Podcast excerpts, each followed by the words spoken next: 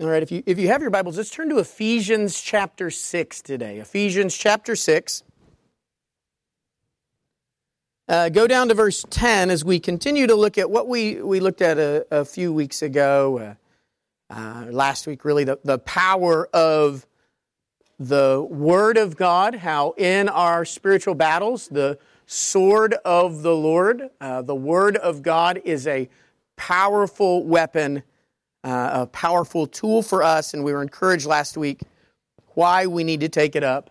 Uh, let's continue that now. Let's end the honor of, of reading the Word of our God. Let's uh, start in verse 10 of Ephesians 6 as we see the words that we have just asked that we would not forget.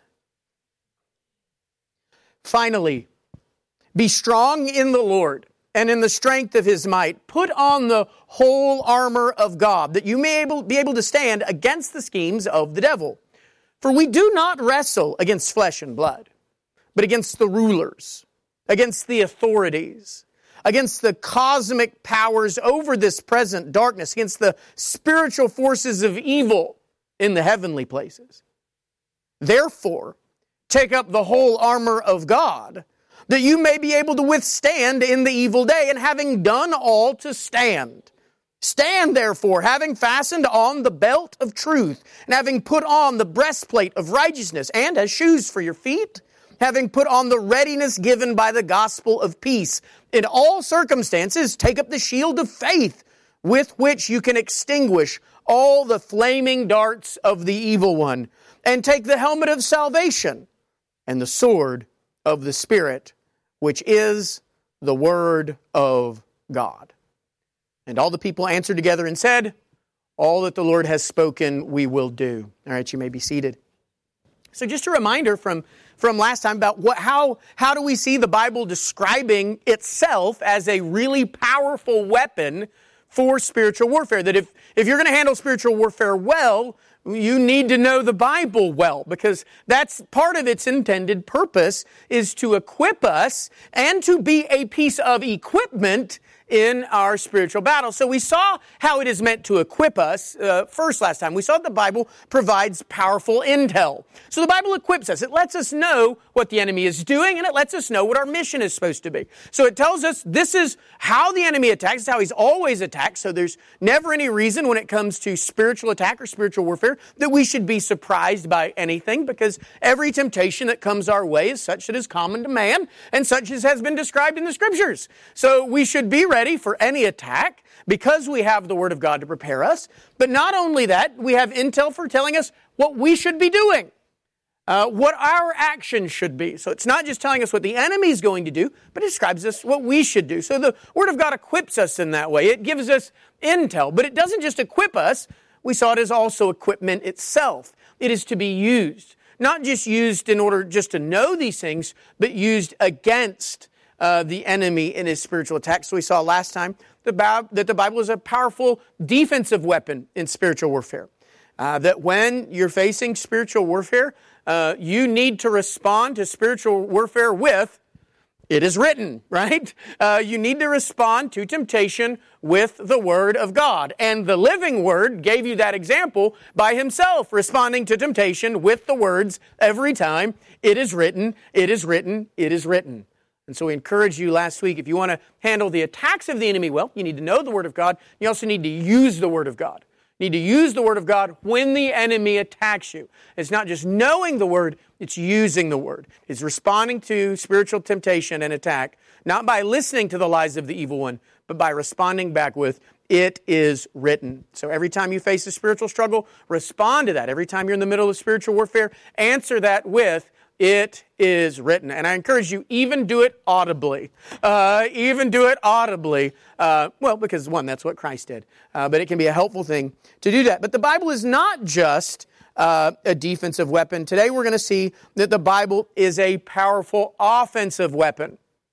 The Bible is a powerful offensive weapon. So last week we were in Proverbs, and Proverbs told us that the, the wisdom of God, uh, the word that comes from His mouth, that His word delivers us from the evil ones and from the evil one. So we saw that last week. It, the, the word of God delivers us. So you use the word and it delivers you from the attack of the enemy. But this week, we're going to see that God's wisdom doesn't just deliver us, that God's wisdom crushes our enemy.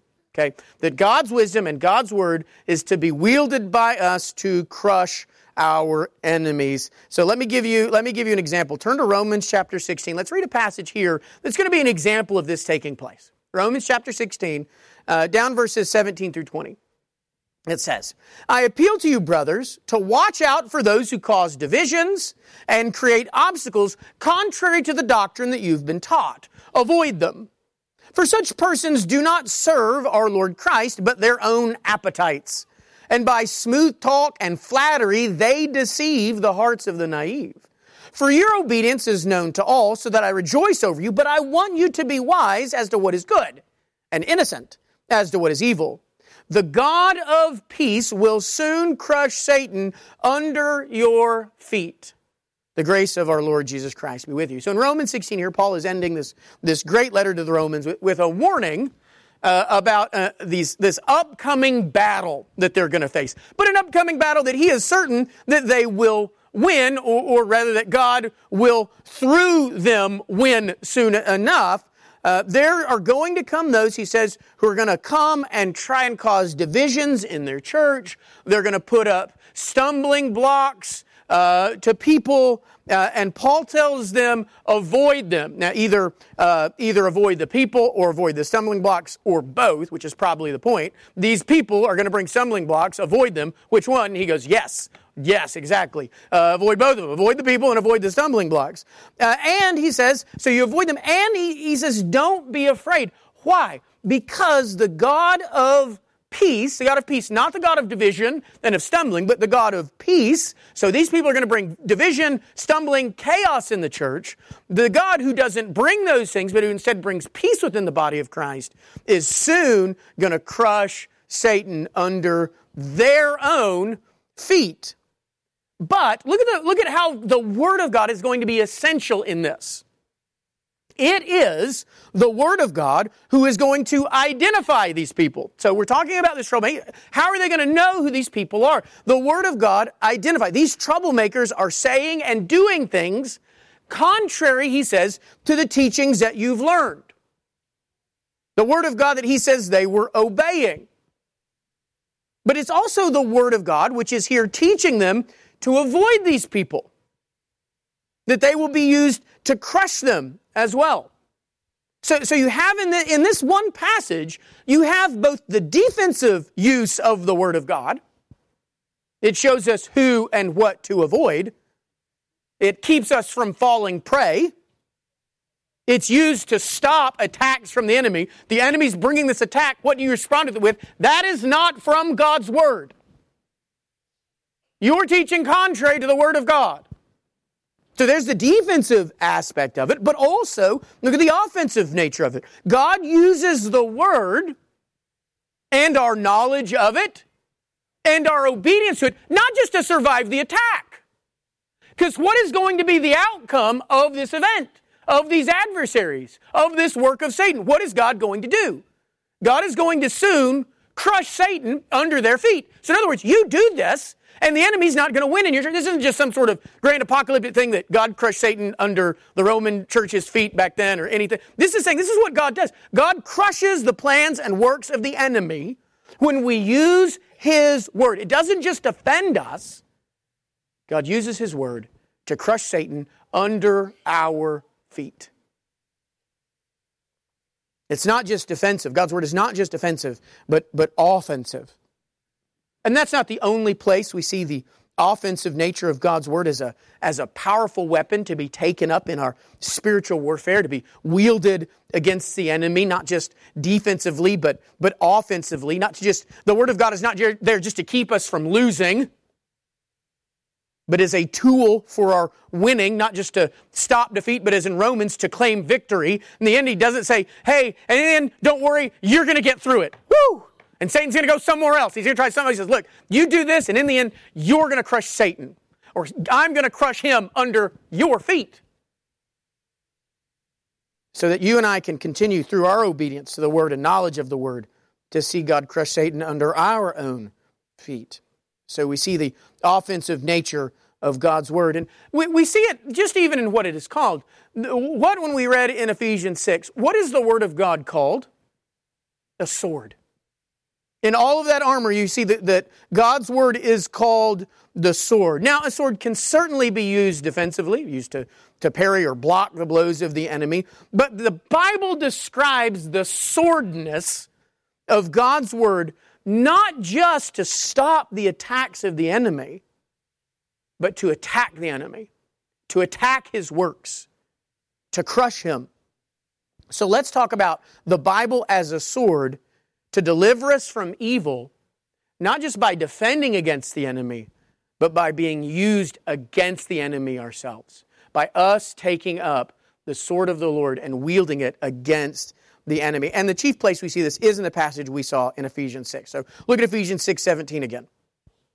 This is where we start to think of the Bible as a sword. If I were to tell you, how do you know the Bible is a sword? We'd probably all think Ephesians 6, Ephesians 6, 17, take the helmet of salvation and the sword of the Spirit, which is the Word of God. So here the Bible's called the sword of the Spirit. Now, I've heard people before say, hey, you know, uh, in this passage, I look at it and say, see, the Bible is the only offensive weapon in the list. And although I want to tell you that the Bible is the only offensive weapon, uh, or that the Bible is an offensive weapon, I'm, it's not the only offensive thing in this its list. Because uh, although it's true that the, that the sword is an offensive weapon, you still wear armor when you go on the offensive right? You still wear armor. So as you're wielding the sword uh, and taking it against the enemy, you don't, so you don't go, you don't stop an enemy's attack, right? Uh, and then doff all your armor uh, the technical term, uh, and then charge at the enemy with that. Okay, is he done attacking? All right, take off your armor, guys, and then head on in. Uh, it's our turn to attack. And then they put on their armor and stop it. Even in war, whether attacking or defending, the armor still stays on. But here we do see, we do see, uh, the, the sword of the Lord, we are going to see the sword of the Lord used offensively. So I would say everything in that list is neither offensive or defensive. In fact, everything in that list is both. Uh, so sometimes I'll hear people say, you know, the sword's the offensive weapon. I think they're both. Uh, I think all of them are used both defensively and offensively in, in Scripture. So let's see, though, how when the, when the sword comes out, when the sword comes out, the Bible says the sword comes out not just to defend, like we saw last week, but when the sword of the Lord comes out, it is used to start lopping things off. Okay? That when the sword of God's word comes off, it starts hacking at the things of the enemy. It's not just defending against the enemy, it is taking it uh, to uh, the enemy. The first thing we're going to see is that the sword of the Lord is a powerful weapon used to cleanse God's own people from their defeats. Okay? So the sword of the Lord is a powerful weapon used against God's own people to cleanse their uh, their defeats. So, although as God's people we are going to win the war, it is not true, as I'm sure you can attest, that we are faithful in every battle. Right? Uh, although we are confident in the end we win this war and do not lose, that does not mean that every battle that we face we handle perfectly or well, or at the end of it you go, yeah, I think I won that. Uh, I think I did that exactly how I was supposed to do. In those instances where we fail in the battle, where we have not used the word defensively, where we have not said, I will not do that because it is written, but instead said, yeah, that does sound like a good idea, and we take and eat or whatever, the word of the Lord is used against his own people, but not for the purpose of defeating us but for the purpose of healing us. God's word works like a surgeon's scalpel in his own people to excise the effects of our temporary defeats. Like the surgeon who's got to cut on the patient to stop infection, who's got to cleanse the wound before gangrene sets in. So God's word is a powerful weapon to attack the kingdom of darkness in his own people, to excise it from his own people. So the first thing I want to see how the word of the Lord is used powerfully is I want you to see how the word of the Lord is used powerfully in your own life to continue to scoop out and cut out any vestiges of the kingdom of darkness in your life and to prevent those that kingdom of darkness from coming and, and overtaking. Look at Hosea chapter 6. Hosea chapter 6. Now, we, we preached through the book of Hosea a, a, few years ago. If you weren't here for that, let me encourage you. I love that book. One of my favorite books, one of my favorite verses in all of the Bible. It's the very end of the book of Hosea. You can go and you can find them, listen to them if, uh, if, if you want, if you've got a few years that you're trying to figure out what to do with. Uh, look at Hosea 6, beginning in verse 1.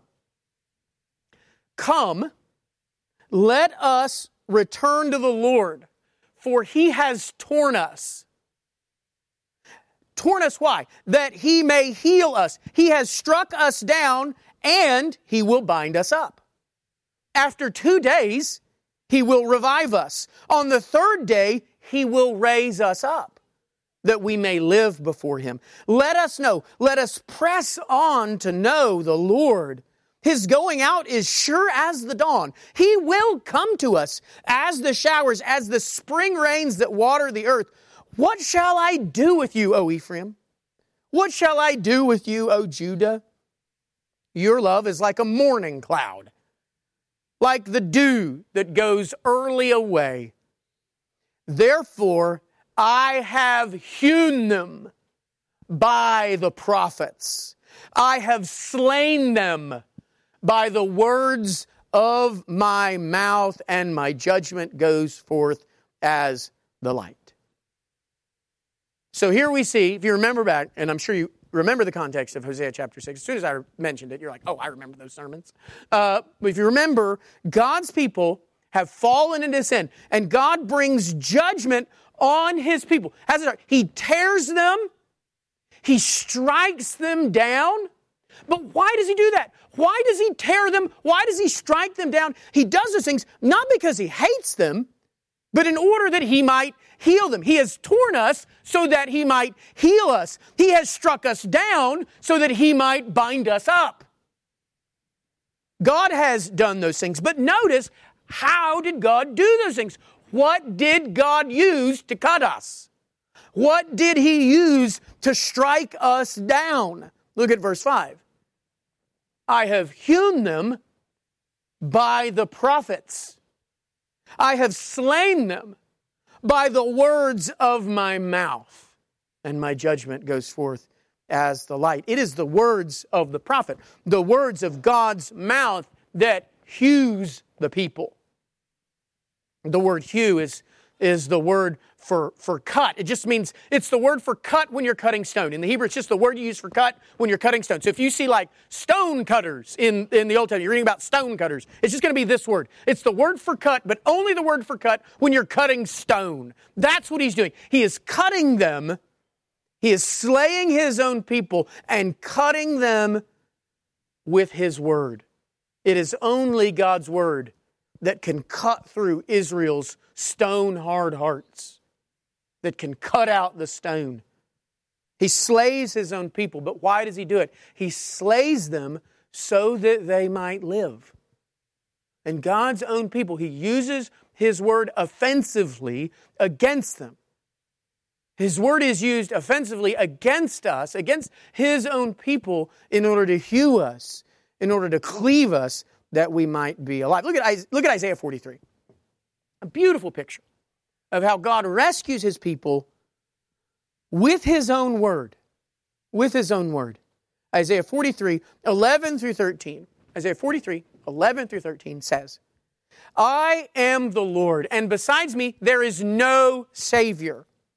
I declared and saved and proclaimed when there was no strange God among you and you are my witnesses, declares the Lord, and I am God. And henceforth I am He. There is none who can deliver from my hand. I work. Who can turn it back? What do you say? God says, it was, it was my word. It was my word that made you alive. Before me, there was no Savior. I declared and saved. I spoke. I proclaimed when there was no strange God to talk to you.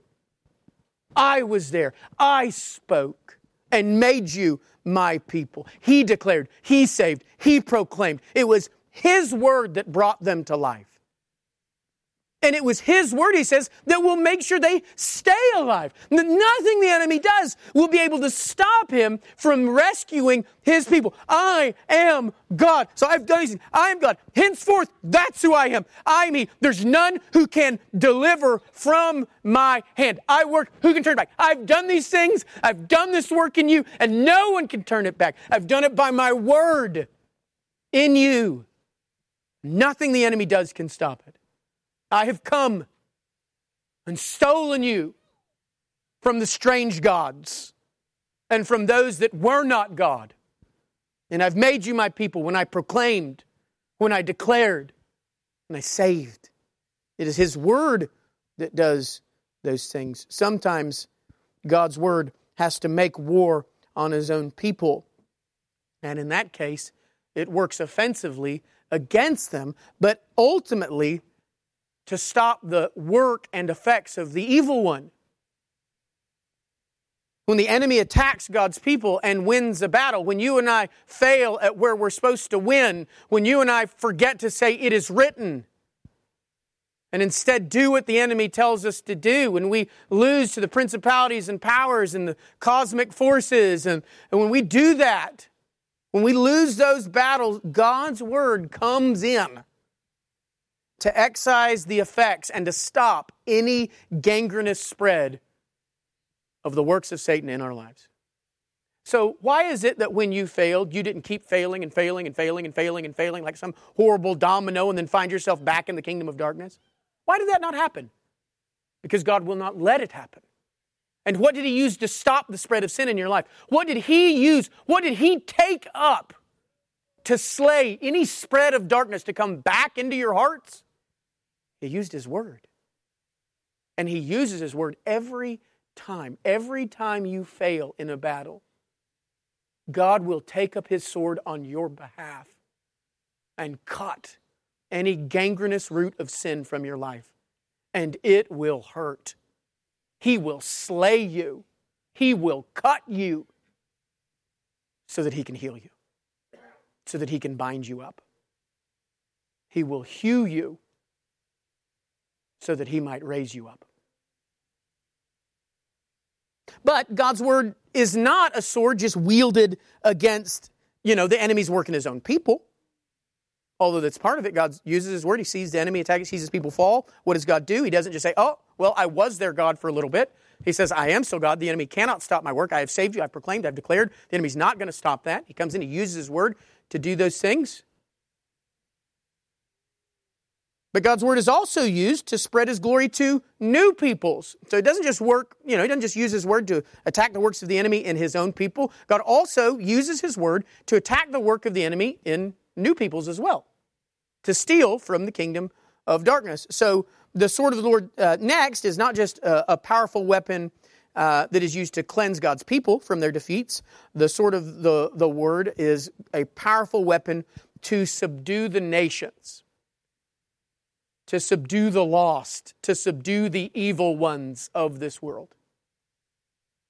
Uh, God's word is powerful against the work of the evil one, both in us and in the world. God is not satisfied to use his word simply to destroy the works of the devil in his own people. His word is also used to destroy the works of the evil one he's going to say in every square inch of his creation. So God's not just like, okay, these are my people, and the rest of creation, I'm kind of like, yeah. God's like, I will not allow any inch of creation to be dominated by the darkness. So what is he going to use to kill and slay the darkness? He uses his word. God's word is the sword that the Lord uses to kill, not to, not to just slay his own children. God's word is the sword he uses to kill his enemies. But to make it even worse against the enemy, He kills his enemies, uses his word to kill his enemies so that he might make them alive. In us, God's word was used to powerfully stop any spread of the kingdom of darkness, any gangrenous inroads in our hearts. But the world isn't gangrenous, right? The world isn't dealing with an infection problem. The world is dead. Right? The, the, the, God doesn't need to just excise part of what's wrong with the world. Part of what's wrong with those who, who are not in Christ. He's got a, a little bit he needs to, to cut out. They are, they are dead to the things of God. The Word of God doesn't need to stop darkness from gaining ground. The darkness has all the ground. So in us, the word worked like a sword to heal us. In the nations, we're going to see the word works like a sword to kill. I mean, we needed healing. The nations need to be conquered. And it is the sword of God's word that will bring their defeat, and in that defeat, bring their salvation. Look at Isaiah 49. Isaiah 49. I mean, this is great. This is great that we're preaching this on Epiphany weekend, right? Uh, uh, already, I mean, Epiphany, the time where we're celebrating the, the, the coming of the light, the epiphaneo, the, the, the coming of the light to the nations. I mean, you got Magi coming in, you got all this stuff. Uh, so if, you, if you're thinking about Epiphany, great time to talk about the light coming to the nations. And that's what the Word of God said it would do, coming to, as we read this morning, uh, even the coastlands. Isaiah 49, 1 through 6. Listen to me, O coastlands, and give attention, you peoples from afar. The Lord called me from the womb. From the body of my mother, he named my name. He made my mouth like a sharp sword. In the shadow of his hand, he hid me. He made me a polished arrow. In his quiver, he hid me away. He said to me, You are my servant, Israel, in whom I will be glorified. But I said, I have labored in vain. I have spent my strength for nothing and vanity. Yet surely my right is with the Lord and my recompense with my God. And now the Lord says, He who formed me from the womb to be his servant, to bring Jacob back to him, and that Israel might be gathered him. For I'm honored in the eyes of the Lord, and my God has become my strength. He says, It is too light of a thing that you should be my servant to raise up the tribes of Jacob and to bring back the preserved of Israel. I will make you as a light for the nations, that my salvation may reach the end of the earth. So Isaiah 49, Isaiah 49 is one of those four servant songs that you've got in the book of Isaiah, songs that are about the Messiah, songs that are about the Christ of the one who's, who's coming to redeem. And here we see coming to redeem not just Israel, but coming to redeem the world. In fact, God says, look, it is too light of a thing for me to send my word just to wake up my own people. It is too light of a thing for me to send the Christ just to wake up Judah and just to wake up Israel, just to do what I talked about in Hosea too light of a thing. I'm going to use you as a light to the nations. And how is the servant going to do that? What does he say? He says, It is through the words of his mouth. He says, His words will be a sharp sword. This is verse 2. He made my mouth like a sharp sword. He says, and he's going to be shot out like an arrow. And none of the, if, if we've been reading through the book of Isaiah, as one is prone to do. This is not surprising to us, right? It's not surprising that the Christ is going to do this because we already knew that the Christ was coming to slay people. We already knew that. Christ is coming to slay. That's what he's coming to because we've read uh, Isaiah 11, right? We've, we've read Isaiah 11 even in preparations for the birth of the Messiah. But what does Isaiah 11 say? You go down to verse 4 and it says, And he shall strike the earth with the rod of his mouth and with the breath of his lips he shall kill the wicked. So we read that in Isaiah Let's, we're not shocked that the, the sword of the Lord, uh, that the Lord is going to send his Messiah with a sword that will come out of his mouth and will start slaying people. But here we find out that the words of Christ, the words of this Messiah, are not meant just to preserve his people. That, he says, is actually too light of a thing. His word is going to be used as a light to the nations, to bring even them to salvation. So my salvation, because it's like he's going to slay them, and then he's like, then he's talking about, uh, yeah, I'm going to slay them, and I'm going to slay them with my word. What's the outcome going to be? That slaying will be a light to them. I will kill them so that they might live. I will slay them so that they might see. I will slay them so that they might be saved, which is not an unusual metaphor for the Lord. Jesus. He's already used that metaphor for God's own people. This is exactly what begins to happen. When the Messiah comes, this is what starts to happen. It starts to occur. What he said would occur. Like, hey, what do you know? This is taking place. Exactly what happens is the words of the servant, the words of Jesus, the words of the gospel begin to spread through the world and start the work of ripping the nations from the hand of the evil one as Jesus comes to be the Savior of the world.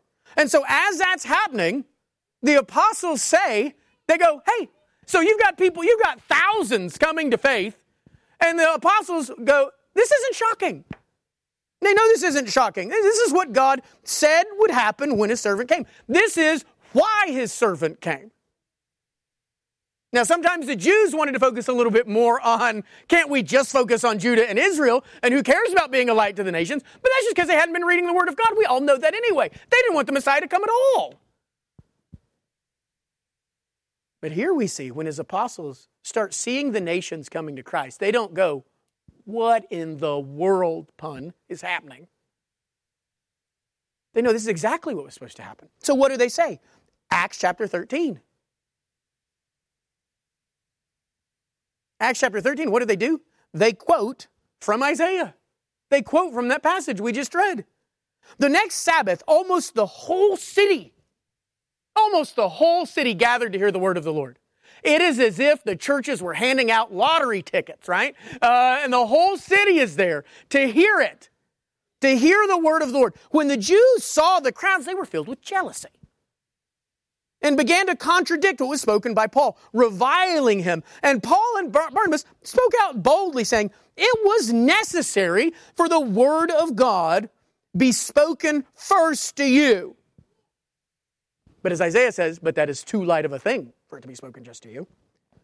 Since you thrust it aside and judge yourselves unworthy of eternal life, behold, we are turning to the Gentiles for so the Lord has commanded us, saying, and here's the quote I have made you a light for the Gentiles, that you may bring salvation to the ends of the earth. And when the Gentiles heard this, they began rejoicing and glorifying the, the, word, the word of the Lord. And as many as were appointed to eternal life believed. So God's word did exactly what God said it was to. His word, spoken by the word, results in the nations bowing the knee to Christ. And it's been doing that work ever since. We are, we are a testament to how it did that. I mean, we are, we are, it didn't just stop with the nations just outside of Jerusalem or the nations just inside of Jerusalem. It continued. This picture of Jesus as the word of the Lord that slays the nations so that they might live is, is birthed in the Old Testament, but then continued throughout, throughout the New Testament. In, in Revelation, in the book of Revelation, Jesus is revealed several times as the one who has a sharp sword where? In his mouth. Which is not normally the place you want it. And you spend a lot of time as parents trying to get your kids to not put sharp stuff in their mouths. Uh, but the Lord has a sharp sword in his mouth. This is why you don't let kids read the book of Revelation. Like, I just want to be like Jesus. Uh, like, get that out of your mouth. Uh, and of course, when we see that the Lord has this sharp sword in his mouth, what do we think? Well, we start thinking of Isaiah 43 and we start thinking of Isaiah 49 because, like Ralph prayed, we have not forgotten the word, right? So we know, hey, I, I know that the sword, the sword of the Lord's in his mouth. And we go, uh, some, it is, it, that has been spoken before. That, that comes from somewhere. This isn't just this isn't just something that is that is that is made up here. This isn't some new revelation of revelation. But what is the purpose of that sword that sits in the mouth of the Messiah? Revelation 19 tells us the purpose of the sword in the mouth of Christ. Then I saw heaven opened, and behold, a white horse. The one sitting on it is called faithful and true, and in righteousness he judges and makes war. His eyes are like a flame of fire, and on his head are many diadems. And he has a name written that no one knows but himself. He is clothed in a robe dipped in blood, and the name by which he is called is the Word of God. And the armies of heaven, arrayed in fine linen, white and pure, were following him on white horses. From his mouth comes a sharp sword with which to strike down the nations. And he will rule them with a rod of iron. So now we're adding Isaiah 11 as well. So I mean, this thing is just. I mean, of course, if you if I tell people don't read the book of Revelation until you have the Old Testament memorized, uh, but with a rod of iron because every mistake, I just want to go, let's just go back and read a lot of the Old Testament. He will tread the winepress of the fury of the wrath of God the Almighty on his robe and on his thigh. He has a name written King of Kings, Lord of Lords. Now, this is, this is that I saw section uh, of Revelation. We've got all these visions. You have, you know, James is going to love this. You have seven visions. Uh, you have seven visions here that run from this all the way through chapter 21, each beginning with the words, I saw, and I saw, and I saw, and I saw. These seven visions. It begins with this picture of this heavenly conqueror you know, going forward. He's got, he's got this holy army with him uh, uh, who are also on white horses. And, and what are they going to do? They're going to smite the nations with the word of his mouth, with the sword of his mouth, and to rule over them with that rod of iron. And as it continues after a, series of wonderful victories that start in, in 1911 go over, I saw, I saw, I saw the series of, of, of victories. It, it concludes with this wonderful picture of new heavens and new earth uh, where there are no evil ones, right? Uh, no evil ones in it. Um, the, the work of the Word, the work of that sword that began in chapter 19 is now complete. Now, again, this is not some new revelation of revelation. This we, we've already seen. This remind we've seen this in Isaiah 43. We've seen this in Isaiah 49. We've seen this in Isaiah 11. Jesus is just doing what the Old Testament had already told us the Messiah was going to come and do. Just like when it happened in Acts and the nations start believing, the, the apostles are going, You guys, you, we've read about this. Are you teachers of the law and you do not know this? We've read about this. He's talked about it multiple times. This is a fulfillment of the prophets. What, uh, what would happen? I mean, we, when you read the prophets, this is what they say life is going to be like in the, in the last days. Those days are going to be great days, but where the enemy is still thrashing around, even as he's being defeated. But what will be the result of that work of the sword of the Lord? Micah chapter 4 and Isaiah chapter 2, which are Micah chapter 4, 2 and Isaiah 2, 3, say, like same verses. What does it say there? And many nations shall come and say, Come, let us go up to the mountain of the Lord. Nations are going to come and say, Let us go to the mountain of the Lord. Come, let us go to the house of the God of Jacob. Why? Because they want to make war on it. They want to defeat, because uh, what does it say? That he may teach us his ways and that we may walk in his paths. Why? Why is that going to happen? He says, For out of Zion shall go forth the law and the word of the Lord from Jerusalem. And that's exactly what happens. So the sword of the word of God comes out, the nations are slain. Just like start reading in Isaiah 11, you're going, he's going to slay the fire out of the nations. And then he builds up to Isaiah 43 and Isaiah 49, and you read, he's going to slay them so that he might save them. And that's what we see happening. The nations are slain so that they might live. The nations are saying, let's go to Jerusalem that God may teach us. The nations are doing that. And they do that, he says, because the law has gone forth from Zion. And the denizens of Satan become the disciples of the Son. I mean, we know that we are commanded to disciplefy the nations. Why? Is it because Jesus knows that in the end he's going to say, Yeah, I told you to disciple the nations, but I knew that wouldn't really work? but it sounds really cool, and I didn't want to be pessimistic before I left you. I wanted to leave you on a high note.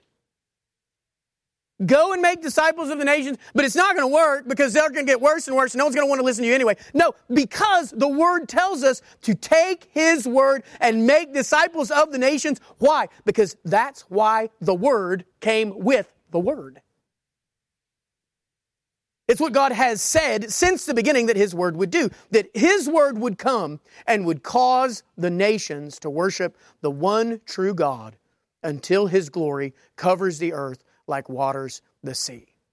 The Word of God is the weapon that we use to achieve that command of our King disciple the nations. Why does He command that? Because He knows if we're obedient, and we take his word to the nations and we teach them to obey all that he commands them, he will slay them that they might live. He's commanding us take the weapon and slay the nations. Take up my sword. Disciple. We can't disciple them. We can't make them disciples. But what can? The word. Remember the story of Stephen in Acts chapter 6. In Acts chapter 6, well, Stephen gets on the scene here. He just sort of shows up. And so they've got to tell us, you know, Acts has to tell us why they're about to start talking about Stephen because none of us know who he is.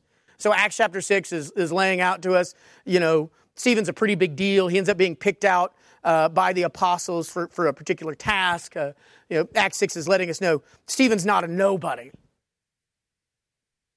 But why do the uh, apostles need to appoint men like Stephen to take care of an, of an issue with these Hellenist or Greek widows? Why? Why? So actually, Stephen's, uh, you know, they're picking out Stephen. Stephen's great. Well, why, why are they having to, to do this? Because, what do the apostles say? The apostles say it's because they can't be distracted from the word, even to take care of widows. Think about that situation. Think about what's going on. Think about who's saying it. It's the apostles that say this. It's the disciples that say this. They say we can't be distracted from, from deaconing the word to deacon tables. Why?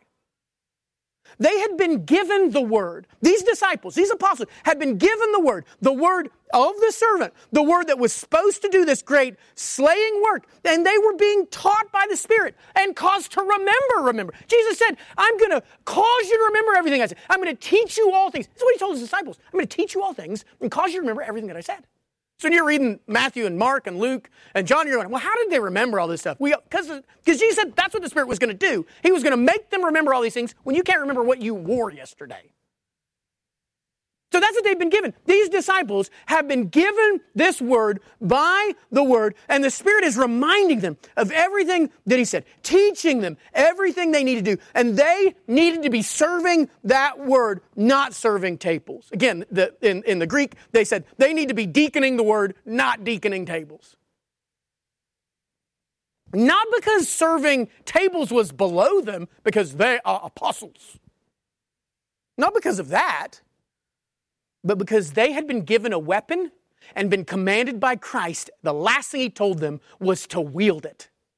To wield this word. I will teach all of it to you. The Spirit will make sure you remember everything that I've said and you wield it against the nations. And so when the apostles are trying to do that and they're deaconing the word, they're serving that word that they've been given, they say, We don't have time to stop doing this, to put down the sword and start serving tables. And when they do, when they wield that weapon as they were directed to do in Acts 6, what happens? We often forget it because we start talking about all the other things that Acts 6 isn't about and we start focusing on those instead of seeing what Acts 6 actually says. Because what does it say? When the, when the deacon, because it's Acts is really about, really about that. So when, the, when they start when the apostles who've been given the word start paying attention to the word and serving the word, deaconing the word, look at what happens. The task Jesus gave them starts to succeed. The disciplifying of the nation starts to happen. Jesus told them to go and disciple the nations in that Great Commission. Well, what happens at the end of that section in Acts chapter 6? What happens in verse 7? When they don't, when they don't serve tables, but instead minister the word, when they deacon the word, when they serve the word, the Spirit is teaching and they've been commanded. This is apostles, this is what you do. You go and you make disciples. Last task their king had given them, last command, last mission. They've got to do that. What happens? And the word of God continued to increase, and the number of the disciples multiplied greatly in Jerusalem, and a great many of the priests became obedient to the faith. Disciples are made because the weapon of God's word is wielded. When God's word is wielded as a weapon, the nations cannot stand against it. Even the nation, even Satan's own children are delivered from evil when you wield the weapon of God's word against his kingdom. The gates of hell cannot stop it. The simple truth is that there is no one that the Word of God does not cleave them in two. His people, not His people, Jew or Gentile. The Word of God is a weapon that cleaves you. Look at Hebrews chapter 4, 12 and 13. The Word of God is living and active, sharper than any two edged sword, piercing to the division of soul and spirit, of joint and marrow, and discerning even the thoughts and intentions of the heart. And no creature is hidden from his sight, but all are naked and exposed to the eyes of him to whom we must give the account. The Word of God is a powerful weapon. It's a powerful weapon whether you're the child of the king or you sit in the kingdom of darkness. It's a powerful weapon. The Word of God is a sharp sword, sharp enough to cut you to the heart and lay bare who you really are, to leave you naked and exposed. Whether you are His child or not His child, the Word of God can, it can show you who you really are. It cuts. For God's people, it will reveal that we are really redeemed, righteous sons of the living God as God's word exposes our sin, cuts out the darkness, and we rejoice that it does that work. For the nations, it will reveal to them that they are dead and be a light to them of hope and of salvation. But for everyone, the Word of God is a powerful weapon to deliver us from evil. So, what can we do with this? And I'll make this short, you know, comparatively speaking. Uh, first, use God's Word as a weapon. I want you to start using God, I want you to weaponize the Word of God. I say this because uh, we don't do that a lot. Uh, God's word is a weapon for yourself. So use God's word against any creep of the evil one in your life. So it, it, it's also be bewildered against the kingdom of darkness outside your home as well. But when, when you see the influx of sin and you feel temptation and the weight of that, use God's word to cut out. You failed in battle, go to the word of God. And let the word of God cut out from you any gangrenous inroads of sin. We've become, however, afraid to use God's word as a weapon. As Christians, it has become the task of us, it seems, to blunt God's word, even to possibly take it off the shelf. We don't like to talk about it. We don't like to mention the cutting aspects of it. We apologize for it, softening it with words like, well, that was a different culture and a different time. We've lost our confidence in Christ's weapon. The world has gotten us to believe that our great objective is to just spend our time defending God's word. Like that's the task of, instead of the word of God being used to defend us and the word of God being used by us to attack the enemy, the world has convinced us we need to spend all our time just defending God's word from every attack from the evil one. I mean, the, the word does not need your defense. It doesn't need your apologies for what it talks about. It doesn't need you to be ashamed of its bold and serrated language. If the enemy can get you to think that your great task is simply to defend the Bible, then he knows you will never even begin to think about actually wielding the Bible. Because you'll be too embarrassed by it. But we must take up God's word as a weapon. We must use, we can't, we can't just let the, the, the darkness spread and we just think our job is to, just, just to defend the sword. Your job is to take up the sword to drive back against this present darkness. Take God's word and use it as weapon. And it's simple. Just take God's word and walk to your neighbor's house with it. And do so confidently because your neighbor is its purpose. You wield a weapon meant to slay those who sit in a world of darkness so that they might know the light. You look at your neighbor and you're like, oh, they're, they're lost or they're whatever. You go, well, what can happen? Why hasn't prayed? Take the weapon God has given you and wield it against them. Slay them with it. Instead of hiding it back and thinking that maybe you can convince them enough to finally sneak a Bible onto the table. And they'll go, what, is that a Bible that I see? Why, yes, it is. Thank you for asking. You take the Bible, you walk across the street with it, and you kill the nations so that they might live. Treat the Bible like a weapon. Or at least that's what we're supposed to do. Instead, sometimes we're just simply satisfied for the light that it gives to us. Hmm, meant to be a light to the nations, and we're like, got it, got the light, thank you.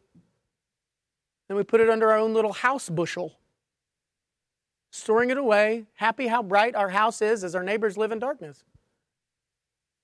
I mean, the sword worked on me, yes. But it's worked on you so that you might then wield it against those who were once your brothers and sisters.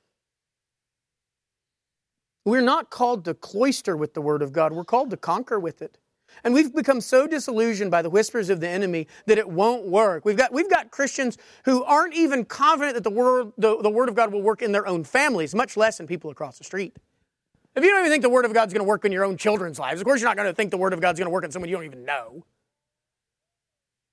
I mean, we're not even confident enough to wield the word of the sword of the word when we've got home field advantage, much less in enemy territory. We've got to re weaponize the Word of God because a weapon is what it is. It is a sword. You cannot change it from that. It is we who have domesticated it. It is we who have neutered the Word of God. We have declawed it and defanged it. The very weapon that was meant to bring the kingdom of darkness to its end. Weaponize the Word of God.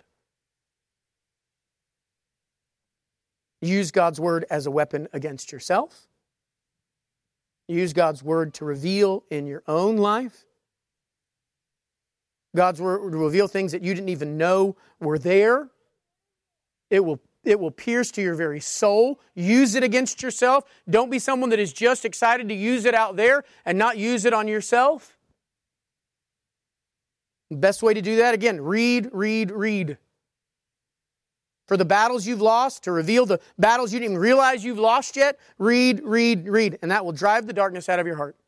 You want to grow more as a Christian? You maybe don't even want to grow, you just want to quit failing so much as a Christian? Read, read, read, read, read. And the sword's going to do that. Sword's living and active. It'll do that. It'll show you, it'll lay bare who you are. It'll reveal the things you didn't even know were there. But you've got to take it up. You've got to use it. You're tired of how the inroads that, that the, the kingdom of darkness still has in your life. You're tired of that old man. We'll cleave him asunder with the word. Drive him out, excise him with the word of God. Gain confidence in the power of the sword by remembering how the sword has worked in your own life. And don't be convinced by the enemy that what we really need is other weapons. I mean, the enemy has done a great job getting the church to think that the Bible is just one weapon we need instead of the weapon we need. How are we going to convince, how are we going to show the light to the nations? Uh, well, of course, the Bible, and then, but what else? And in the end, the Bible be, becomes the, the lesser weapon. Because the churches focus all of their efforts on all the other weapons that aren't weapons at all. And they start to just assume that, well, of course we've got the Bible. There's not a church that you talk to that goes, oh, we don't use the Bible. Of course we use the Bible. They would even say, of course I think that's the most important weapon. And we respond to that, no, I think it's the only weapon. I know the most important weapon, it's the only weapon. The Word of God is the only weapon that promises to drive out sin from God's people. It is the only weapon that promises to bring the nations to Christ. Don't assume that you're using the Bible as a weapon in your life or in your church and then focus all your other tools, focus all your time on all the other tools you can put at your disposal. This is the tool we must use. This is the weapon we must wield because this is the thing that works.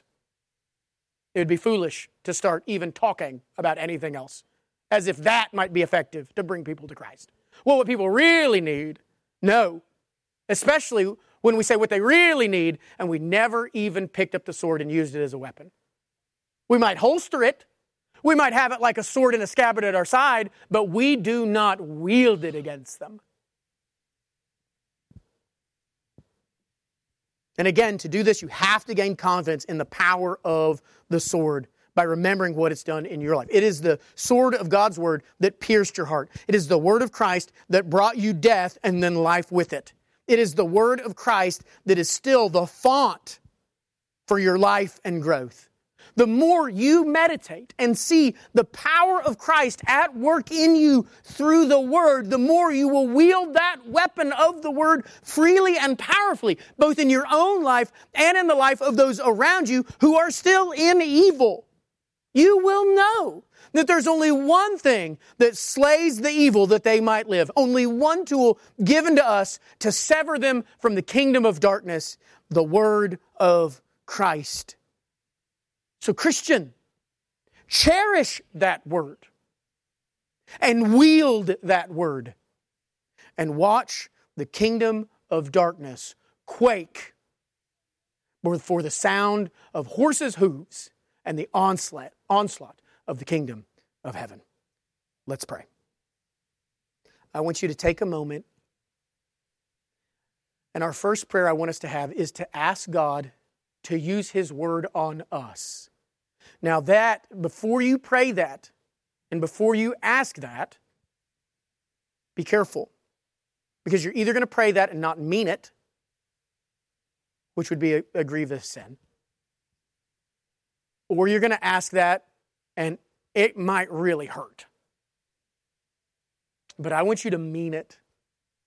And I want you to ask God, wield the sword of your word against me where I need it.